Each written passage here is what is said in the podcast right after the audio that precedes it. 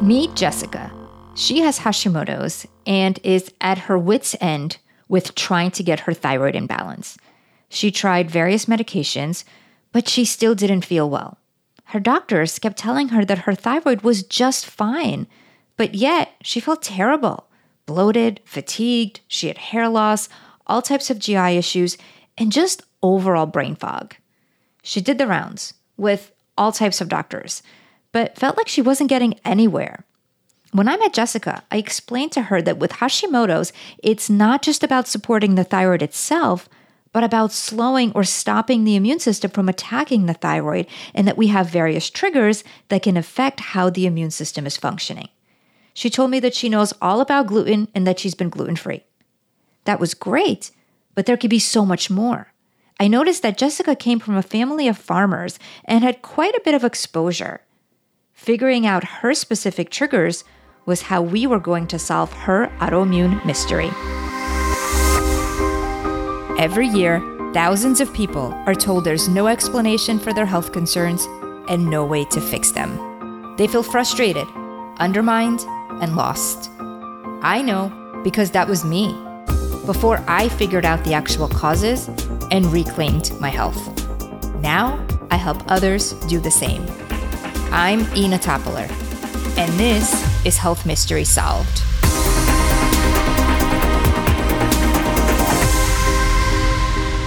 When dealing with autoimmunity, it's not just about supporting the organ that is being attacked, but also about figuring out what is triggering the immune system.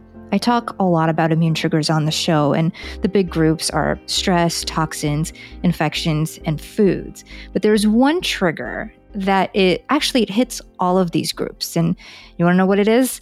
Well, my friends, that is glyphosate. And why? Well, that's because it's found on food, it's a toxin, it can create more infection in the body, and it certainly causes physical stress. And there's a lot more to glyphosate than meets the eye. And I couldn't think of a better person to bring on the show to talk about this than Jeffrey Smith. Jeffrey is the founder and executive director of the Institute for Responsible Technology and Protect Nature Now. He is a best selling author, award winning filmmaker, and a celebrated public speaker, and his work has influenced the behavior and health of millions of people worldwide.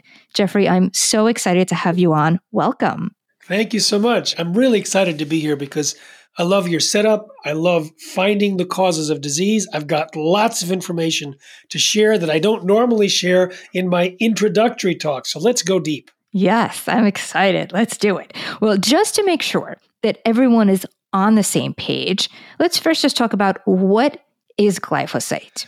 Well, glyphosate is the chief poison in Roundup herbicide, which was made and introduced by Monsanto, which has since been purchased by Bayer. You may have heard of the Roundup lawsuits where juries agreed that the use of Roundup caused the plaintiffs or contributed to the plaintiffs non Hodgkin's lymphoma cancer but it's also linked to more than 30 diseases. It was originally patented as a descaler for industrial boilers and pipes. Why? Because it is a chelator. It grabs onto all the minerals and doesn't let go. So, in that way, it pulls the minerals off of the pipes and boilers, but it also, when it's in our food, grabs onto minerals in our system, preventing them from doing the good work that they do. But it doesn't stop there. As we'll see, it appears to damage each of the foundational pillars of good health. And it's remarkable how effective it is at damaging the basis of health. So that that's why we think it's linked to the dramatic rise in most of the diseases, most of the popular diseases that have been going up since Roundup was sprayed on food starting in the late 1990s. Roundup is also sprayed on most genetically modified crops soy, corn, cotton, canola, sugar beets, and alfalfa that are engineered to be Roundup ready, designed specifically to tolerate sprays of Roundup that would otherwise kill them, and the Roundup gets absorbed into the crop. But the Roundup is also sprayed on grains and beans just before harvest, so it ends up high levels in oats and wheat, mung beans, lentils, chickpeas, etc. It's also sprayed in orchards, so it ends up in orange juice, in vineyards, so it ends up in wine. It's throughout the food supply, and it's something that should be avoided. Hmm. It's really, really scary when we think about how many foods it's on. And so, and obviously, if people are buying organic, then there's less of a worry. But like you said, because it's sprayed on everything, it probably then I'm assuming goes into the soil, right? And then into the environment. So it can end up on other foods too. Is that correct? Even in the air and the rain and the water supply. So, yes, you will find on our we have a list of all the research that's been done on Roundup residues at responsibletechnology.org. I'll mention that again at the end, where you can search the different foods that you eat by just raw ingredient and in some cases by actual brand names and products. And you will see that uniformly, except in one case, the organic products have tiny levels of Roundup residues, if any. Sometimes it's below detectable levels. Now, why would an organic uh, vineyard give rise to wine that has a tiny level of glyphosate because it's in the rainwater or it's in the irrigation water or in the air. So small amounts, yes. Large amounts, very rarely in organic. Okay. When people have been exposed, and a lot of people may know that this is an issue, right? And they may be eating organic foods, but they've still been exposed. They may not have been eating them last year or five years ago, right? Or 10 years ago. So, what are some of the effects and what are some of the conditions and concerns I guess people can have when they've been exposed? Well, it's interesting that if we start with the modes of action of what glyphosate does and then talk about the diseases, they're linked pretty closely. If you talk about, for example, it deprives the body of the minerals, that means that many of the metabolic pathways that would normally be functioning are shut down until those minerals appear. And if they're being hugged or chelated by glyphosate, it doesn't work. It also is patented as an antibiotic. So it kills off, oddly, the beneficial bacteria of our microbiome, but not the nasty stuff. It also can create leaky gut in the in the cell walls along the intestines, but also leaky brain, leaky kidneys, leaky organs, turning the body into a sponge for toxins. It can damage and mutate the DNA, which can lead to cancer. It can interfere with the intercellular communication called gap junctions, which is also a link to cancer. It can damage the mitochondria, which is linked to cancer and aging and all sorts of diseases. It also blocks the production by gut bacteria of the precursors for serotonin, melatonin, and dopamine. Very important. It also can throw off hormonal balance between estrogen and testosterone and others. It can operate at very, very small doses, mimic as an endocrine disruptor or very potent toxin. It can lead to birth defects as well as epigenetic changes in gene expression in future generations so that the great grandchildren of mice that were injected with glyphosate actually were worse off than the grandchildren or the children. It can di- it can suppress digestive enzymes and there's a lot of other things that it can do and one of the things is it's like the king of all toxins because our own detoxification pathways are suppressed. The cellular detoxification pathway, NRF2, is downgraded. The liver detoxification pathways can be interfered with because of the lack of certain enzymes. The kidney detoxification pathway can be interfered with. So, as long as it's around, many of the other toxins can be amplified in their impact. So, you can see whether it's the hormones, the gut, the microbiome, the leaky gut, all of these things are impacted by this very, very dangerous molecule. And so now we can look at the list of more than 30 diseases that have been on the rise since GMOs and Roundup were introduced. Yeah, that's really, really scary. And it sounds like it's almost like a triple or even a quadruple whammy, right? Like it's a toxin in itself, but then it doesn't allow our detoxification organs to work to deal with the toxin, right? So it's blocking it um, right there. That is definitely very scary. Why do you think that it is such a powerful autoimmune trigger? Do you think it's a combination of all of these things, like having impaired detox, having impaired digestion and leaky gut, and some of the hormonal connection there? Or is there something else that you think can affect autoimmune, and especially with something like Hashimoto's? Well, I did a talk years ago for the American Academy of Environmental Medicine, and then I think again for Functional Medicine Group on GMOs, autoimmune disease, uh, inflammation, etc. And there's many, many reasons. Uh, the first is, and this is very common for autoimmune disease, is the leaky gut phenomena. Now, GMOs both have Roundup, but also GMOs produce an insecticide called BT toxin. The BT toxin kills certain insects by poking holes in the walls of their guts to kill them. In high concentrations, it also pokes holes in human cells in laboratory settings. So, leaky gut can be created by intercellular or intracellular holes or gaps.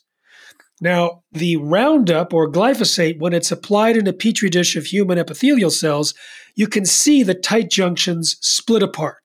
If this happens in our gut, which we think it does, it means that undigested food proteins can go straight into the bloodstream, as well as bacteria, toxins, chemicals, etc. The holes inside the cells may be drilled, in a sense, from the BT toxin, which is in the corn in North America. Now, as you know, the, the bloodstream is not prepared to receive these big, lumbering, undigested proteins. They're, they're designed to get these itsy bitsy pieces. That's the technical term.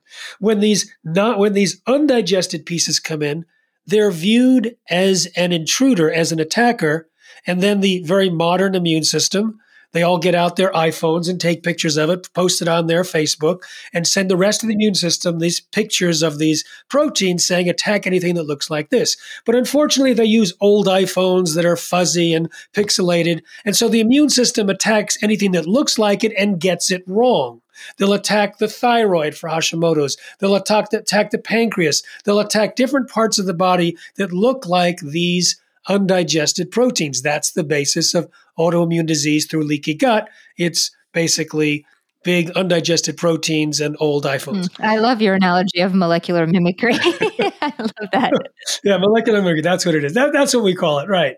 So what happens is we end up now sensitized to all of these different foods. And as long as we're eating Roundup in every bite, it continues to keep the gap junctions or the, the tight junctions open, and then it becomes permanently open unless it's re- remedied and you have this inflammation.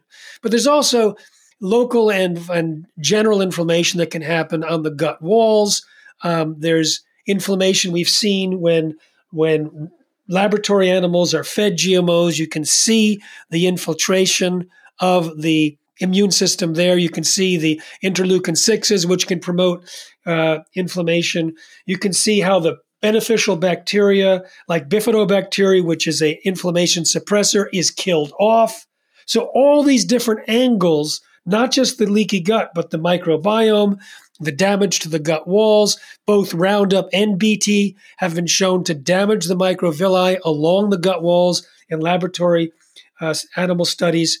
So there's a whole basically barrage of problems that could lead to inflammation and autoimmune disease. Yeah, and the gut plays such a big role, of course. Now, speaking of the gut and microbes, I know that one of the things you talk about is genetically engineered microbes. Can you talk a little bit about that? Because that's very intriguing and very scary at the same time. I'd love to, but I want to just finish this point because we just laid out all the modes of action of Roundup, but we didn't really discuss the specific disease types that people can relate to. Because, you know, someone talks about leaky gut, fine, but what people are really interested in is is it going to help my weight, my my fatigue, etc. So I'd like to, if it's okay with you, just review some of the diseases that we have found linked to Roundup and GMOs first, and then jump into the genetically modified microbes. Is that okay? Of course. So we can look at this from many different angles.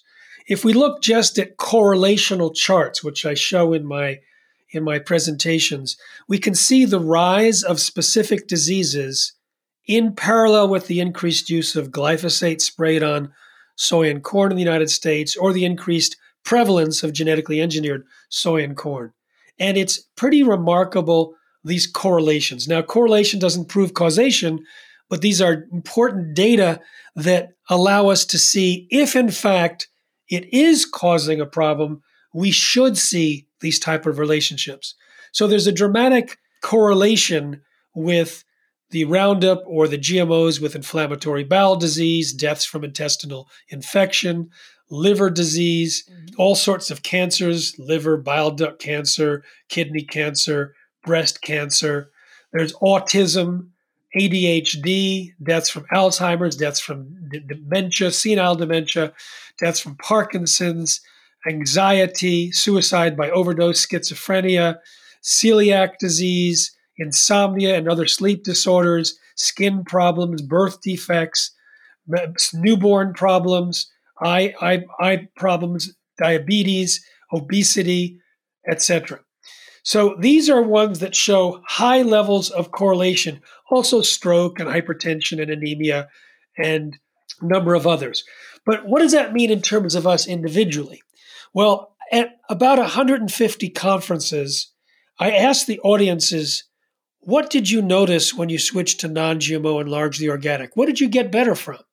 And there was a very significant and consistent response.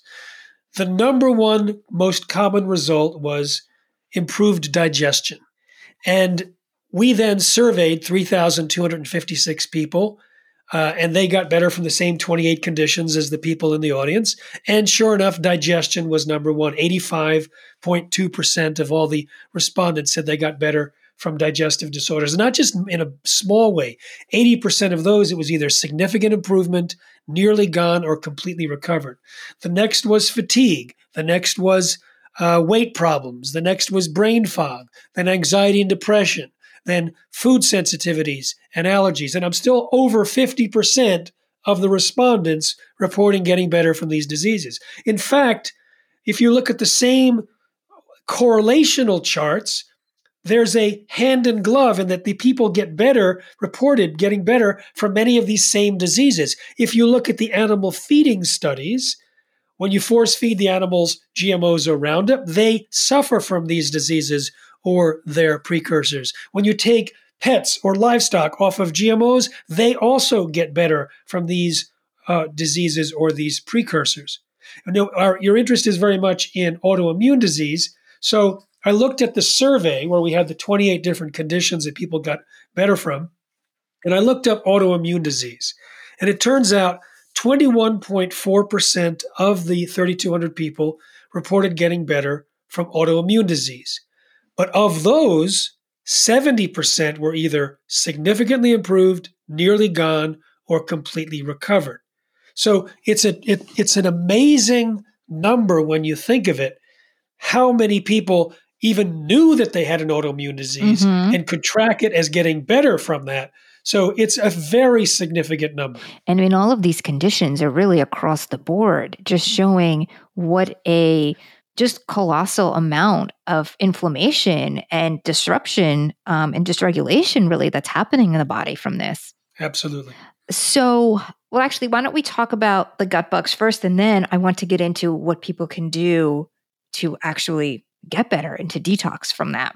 All right so when we talk about microbes it's not just the gut microbes it's microbes that can be released all around the world into the environment into the atmosphere etc I think a lot of your listeners have probably heard about the microbiome revolution in that we realize we're not just humans, we actually have a community living inside us, and we use the DNA, we use the genes of the microbiome to supplement our meager 22,000 genes in our own cells. That's less than earthworms. But we get to use the 3.5 million genes of our microbiome. We, we outsource about 90% of the daily functions to the microbiome. The microbiome helps prevent disease, it helps treat disease.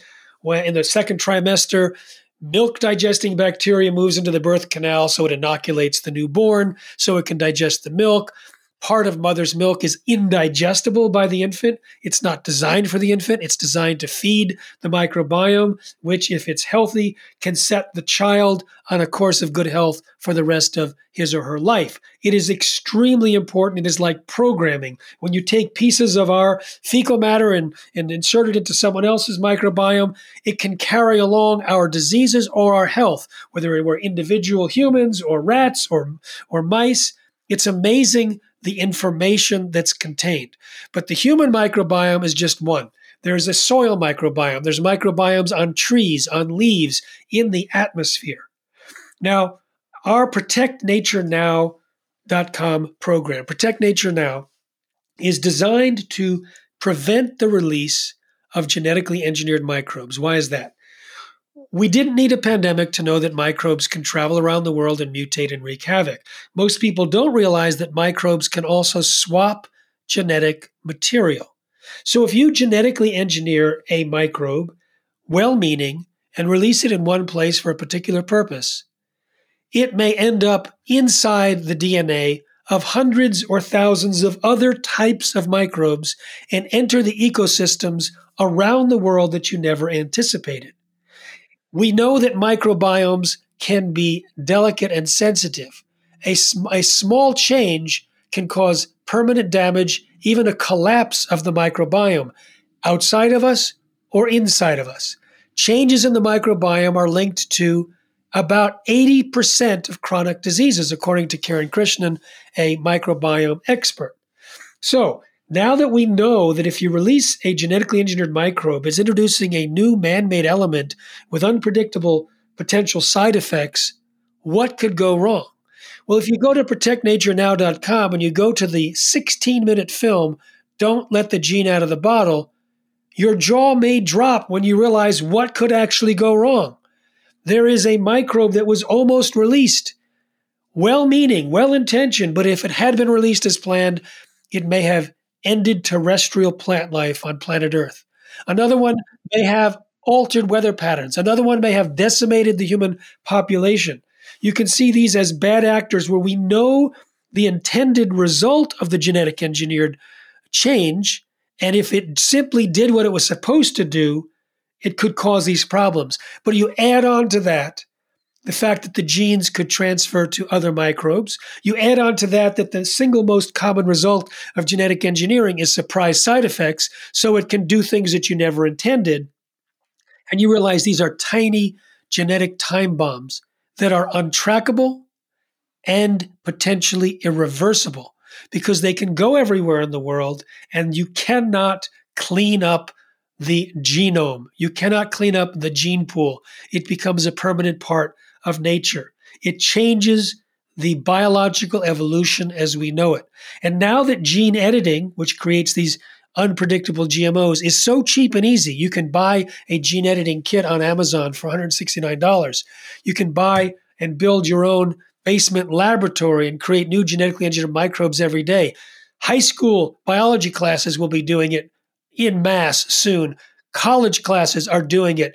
Corporations are doing it and it can end up with a million new microbes in the microbiome this generation unless we lock it down.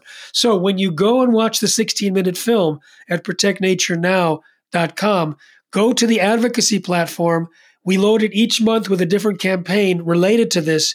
And in a single click, you can send information to all of your elected officials, to local media around you, to social media and while you're there, please make a recurring donation to our nonprofit so we can get this done quickly before it's too late. Gosh, that is really scary. And I didn't realize that the bugs can swap the DNA with other ones and create all of these issues. Yeah, it's amazing because it's a way that they get to share the wealth. If they have something that helps them survive, then it can be passed on to others. So, for example, we know that the only human feeding study ever conducted on genetically engineered foods that we eat showed that part of the gene that was inserted into soybeans to make the soybean plant resistant to Roundup herbicide ended up integrated into the DNA of gut bacteria. Now, suppose that that was functioning and creating Roundup ready gut bacteria.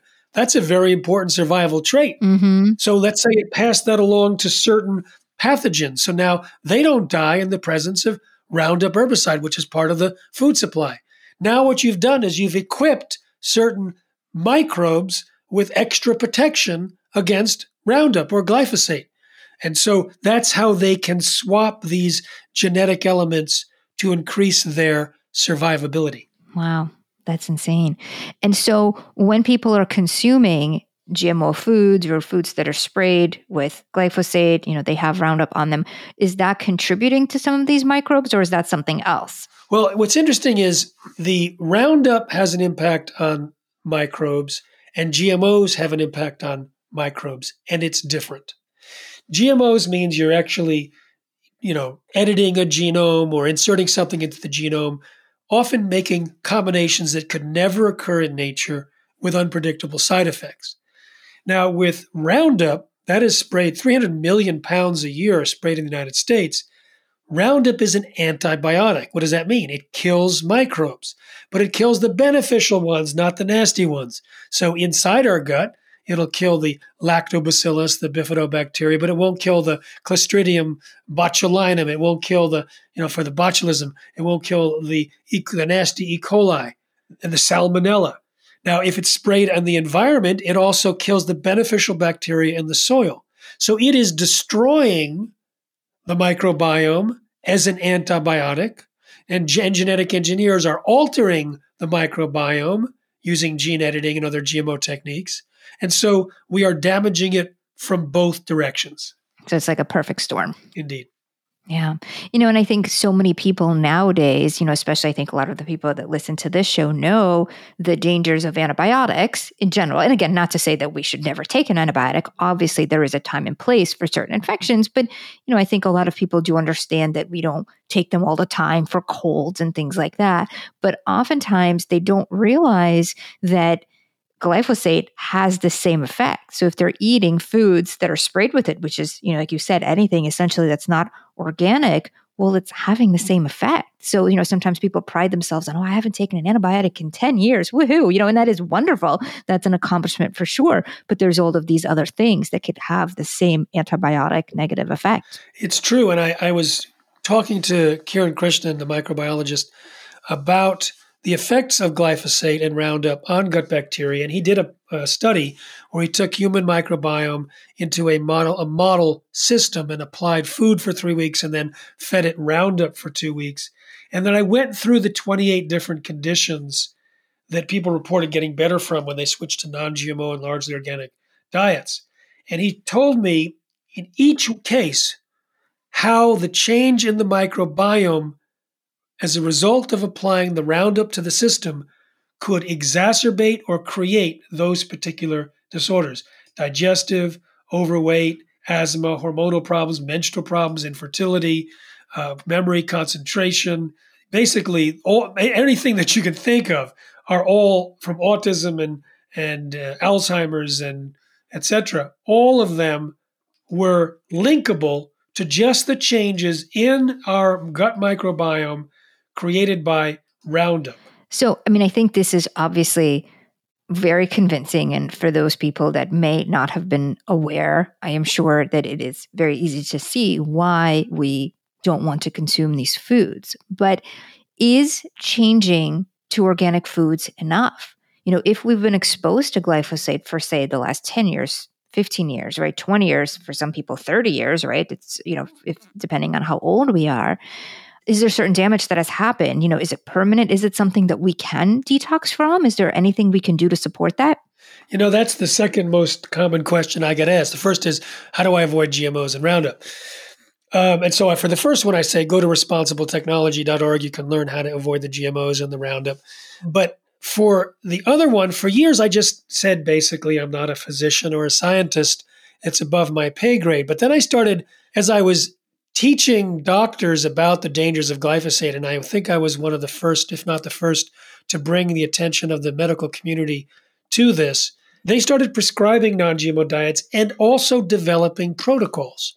So when I heard that, I started learning from them. And then I hosted a series of interviews with these expert physicians, scientists, and product developers on how people can heal from GMOs and Roundup. And I created a, this uh, online program called Healing from GMOs and Roundup, and that's available at livehealthybewell.com. Now, I am not qualified to condense and try and pick the best from each person because I don't know.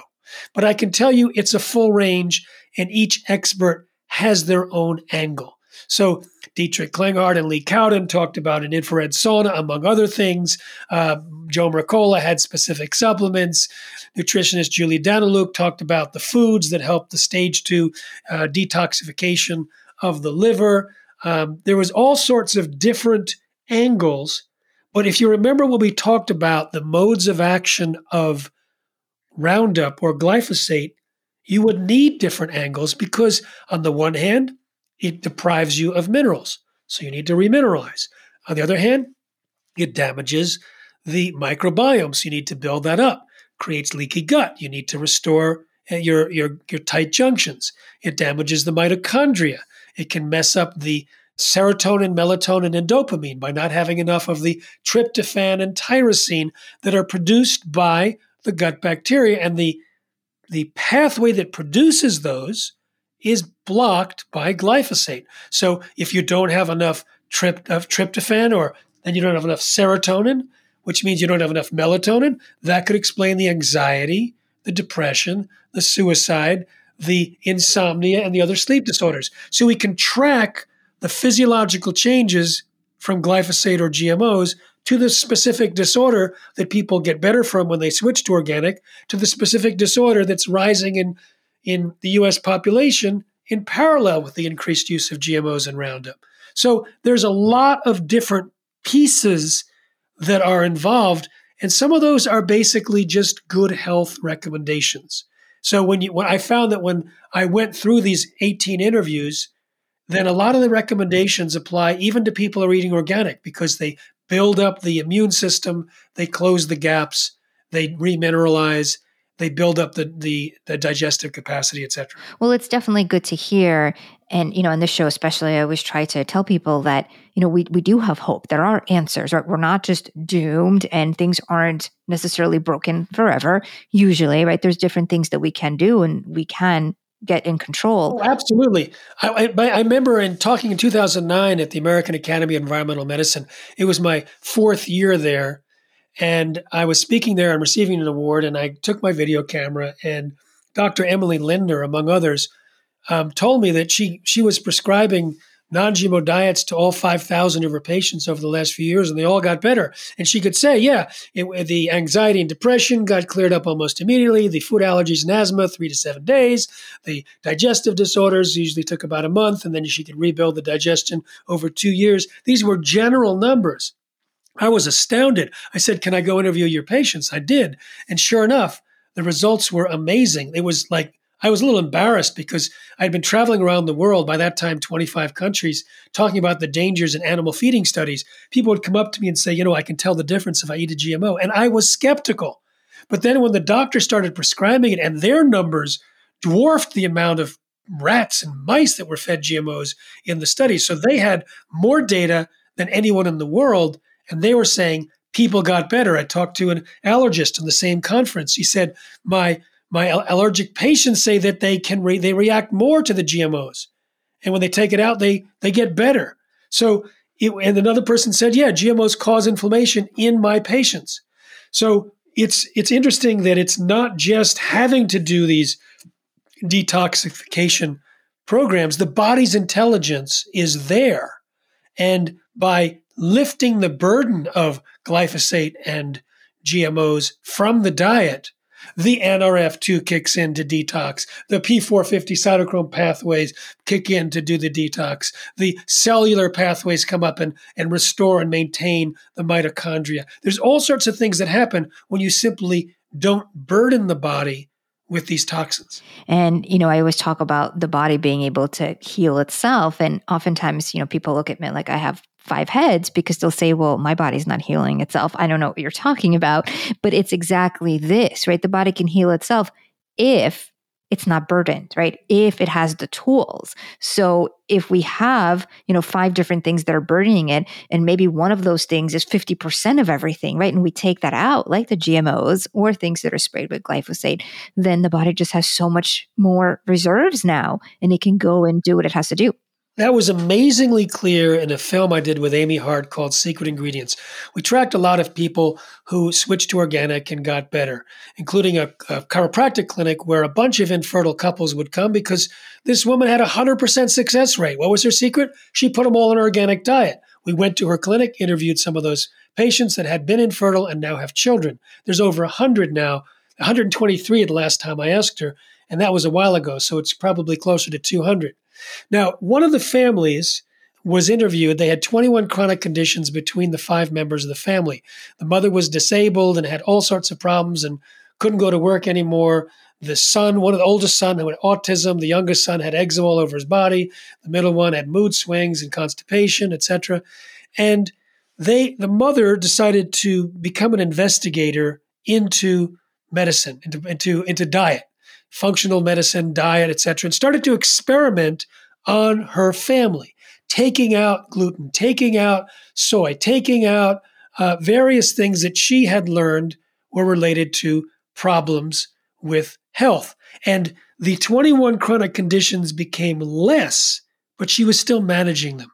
When she switched to organic, didn't change anything else, switched to organic, they all went away. And they went, some went about three weeks, some in about three months, and that's and the rest in about six months.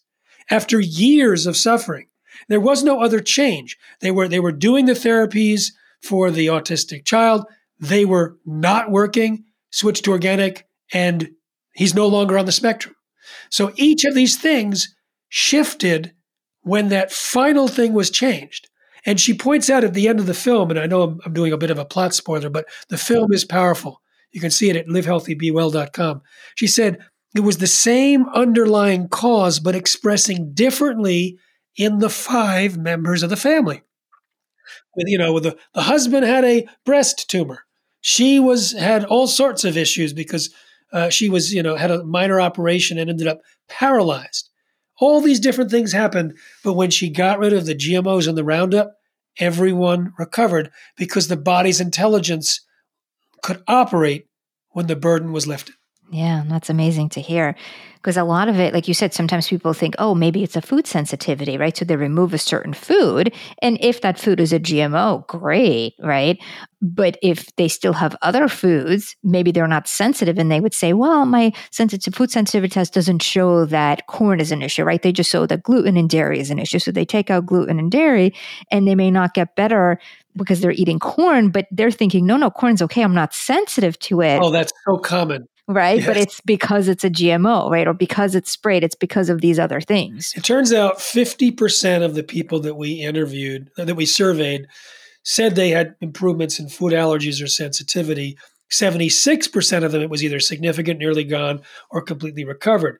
Many people also who were gluten sensitive said that they improved significantly after they re- removed GMOs and Roundup.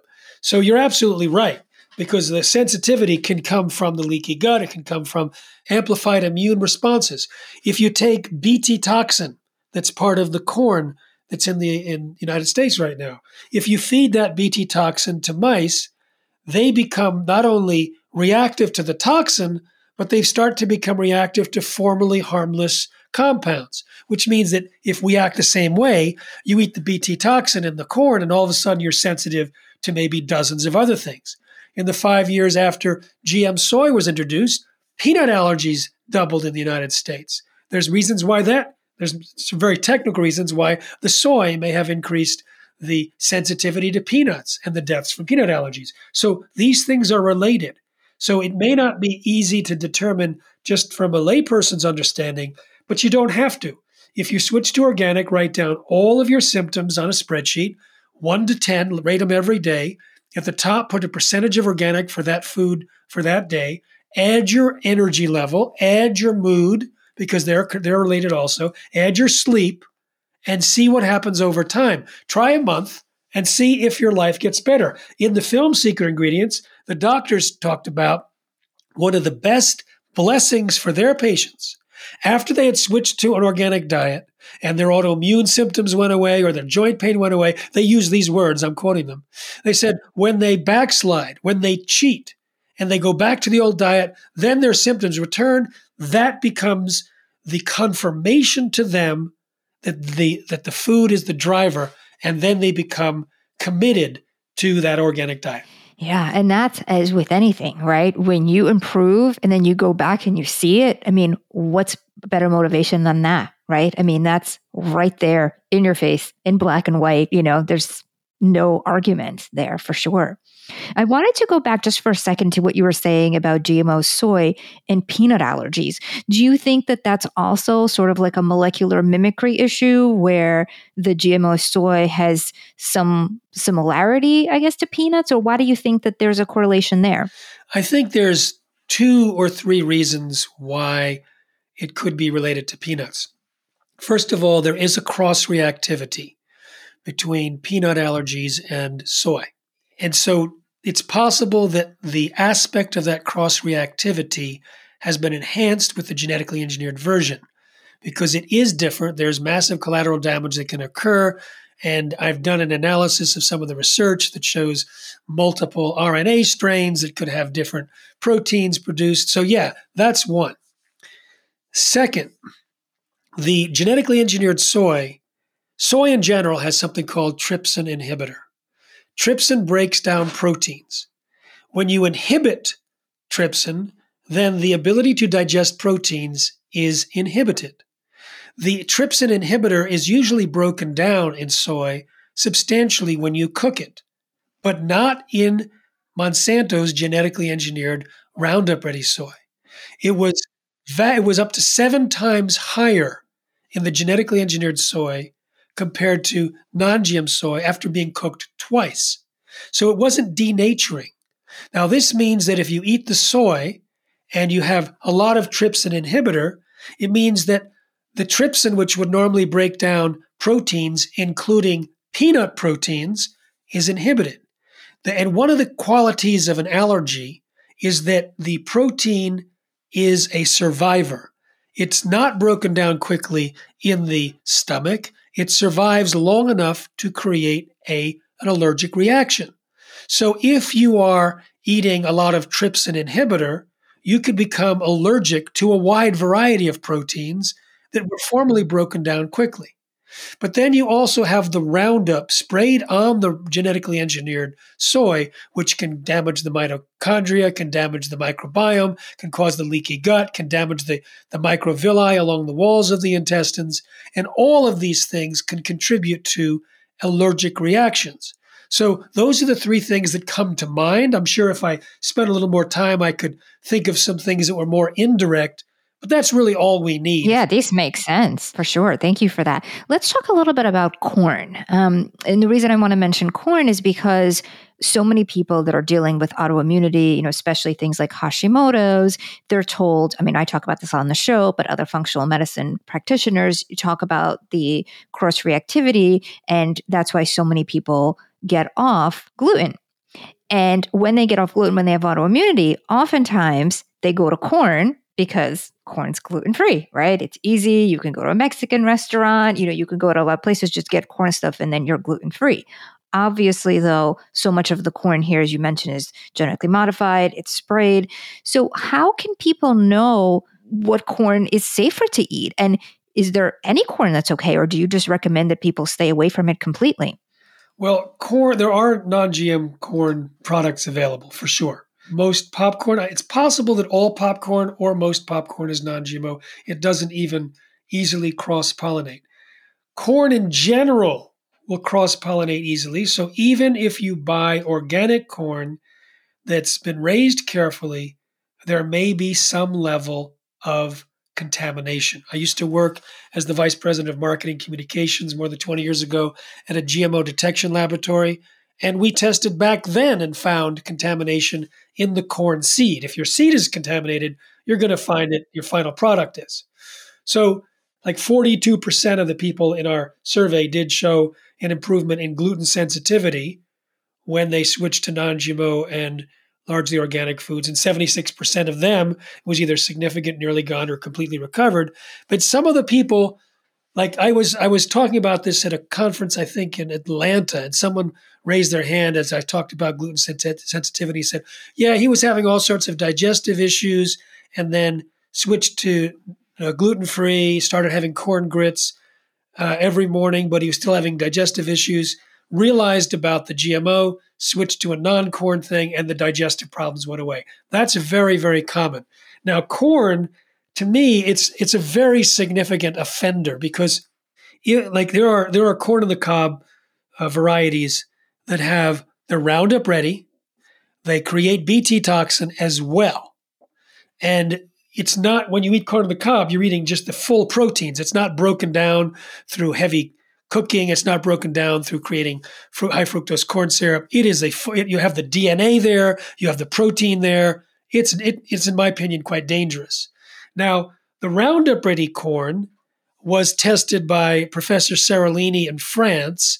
He had seen that the Bt toxin corn and the Roundup Ready corn from Monsanto in simply 90 days had caused signs of toxicity in the liver and kidneys. There were over 50 serious issues that were raised the flag in the Roundup Ready corn. So he decided to test rats over two years, not just 90 days. Starting in the in the 30 days after the 90 days, in the next towards before 120 days, the rats started getting cancer. By two years, there were multiple massive tumors, early death, and organ damage. But he decided to test not just Roundup Ready corn that had been sprayed with Roundup, Another group that had been fed the Roundup Ready corn without the Roundup also had multiple massive tumors, early death, and organ damage. And a group that had the Roundup without the corn also had multiple massive tumors, early death, and organ damage. So you have the Roundup Ready corn and you have the Roundup. Add to that the Bt toxin and many different types because they insert several different genes. So the Bt toxin was found in the blood of 93% of the pregnant women tested in Canada. How did it get there? Maybe through the holes that it was created in the walls. Now, it should clear our bloodstream very quickly. So why did 93% of the of the pregnant women in Canada have it? They weren't eating corn tortillas every day like they do in Mexico. Most of the corn they ate was high fructose corn syrup and corn sugars that don't have the Bt toxin present anymore. Well, the researchers suggested that it was the milk mm. and the meat from the animals that were fed the BT corn and every day or the BT cottonseed cakes. But there's another plausible causative potential, and that is that it's possible that the gene that produces the BT toxin mm-hmm. in the corn transferred into the DNA of bacteria inside our gut and continued to function, which means that we would turn our intestinal flora into living pesticide factories. Oh, wow. If that's the case, 24 7, we're producing BT toxin, which could be high concentrations enough to poke holes in human cells, to drive that toxin through those holes into the bloodstream, where it's toxic to red blood cells, and into the uh, blood of unborn fetuses in the case of the Canadian study, 80% of the unborn fetuses had Bt toxin in their blood. They also had Roundup or glyphosate in their blood. So it's a very dangerous combination. And there's no blood brain barrier in the fetus. And so you end up with Roundup and the hole poking toxin from Bt in the brains of the offspring of this generation. Goodness. And then you wonder why there's so much neural inflammation, right? And a lot of the diseases associated with that that are so much higher in percentages now than they used to be. And we have a lot of correlation between Roundup and that. And that comes, it's also Dr. David Perlmutter, who's did Grain Brain and Brainmaker, in the film Secret Ingredients, talks about why autism and other uh, cognitive disorders, MS and Parkinson's and Alzheimer's, are all linked to glyphosate. That's really scary. You know, I think just getting back to what we were talking about with the corn itself, I personally just don't eat corn because I don't have a specific sensitivity to it, but it is a lectin. So there's that aspect. But then also, it is hard to find non GMO corn. And I mean, it's out there, but like you said, even the non GMO, who knows, right? It could still have remnants of some of this.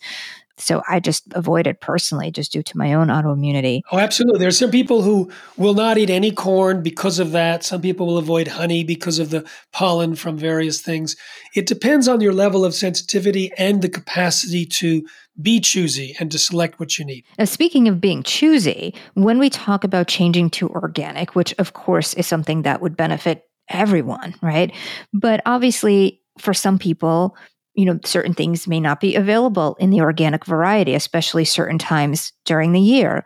Also, it is a bit more expensive. So, depending on someone's budget, you know, not everyone can afford it. So, do you have any tips or suggestions of how people can go organic, or perhaps maybe what foods are most important organic, just to help people along if they can't just completely switch over all at once?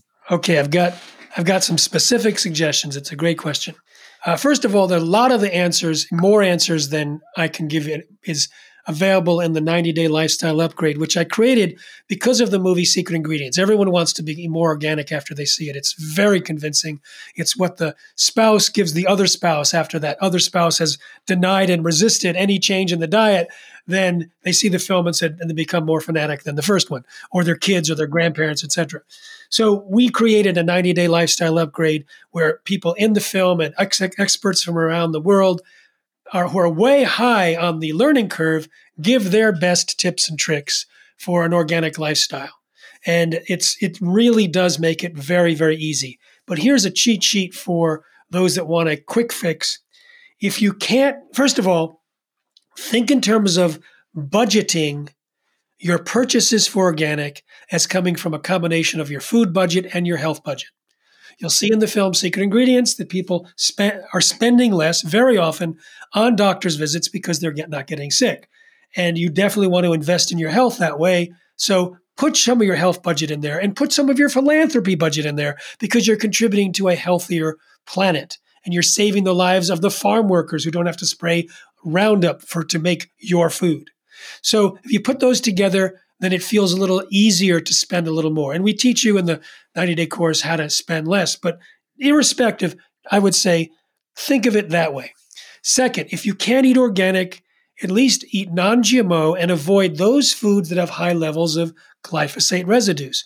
You can find out which ones are, the case at responsibletechnology.org. When you go there, you can find the list of the GMOs. There's 12 GMO food crops and their derivatives, which are in most processed foods.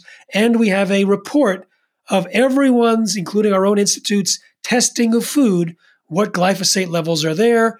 You don't want to eat oats unless it's organic. You don't want to eat hummus unless it's organic. You'll understand when you start flipping through this report, it's searchable.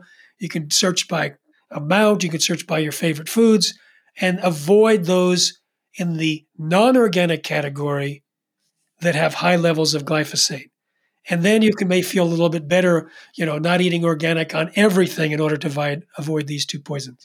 Great, great. And we'll post all of that in the show notes so that people can access it easier. Now, the other thing I was going to ask you about is testing. There are some companies out there that can test for glyphosate levels um, and some of these other toxins. Do you like any of those tests? Do you find them helpful? Do you use any of them? I, uh, we do. In fact, some friends of mine who I've known for more than 20 years started a testing laboratory, HRI, in Fairfield, Iowa. Somewhere on our site at responsibletechnology.org, we actually link to it. I think you can get $5 off or something. It's not an expensive test. They have what I consider to be the most sensitive to quantify the amount of glyphosate in your urine. But I believe there's also a hair test now, which gives more than just a snapshot, it gives a picture over time. Uh, one of the uh, staff members of the HRI Health Research Institute did his own uh, urine samples for a week and was eating normally, then switched to organic. It went down dramatically.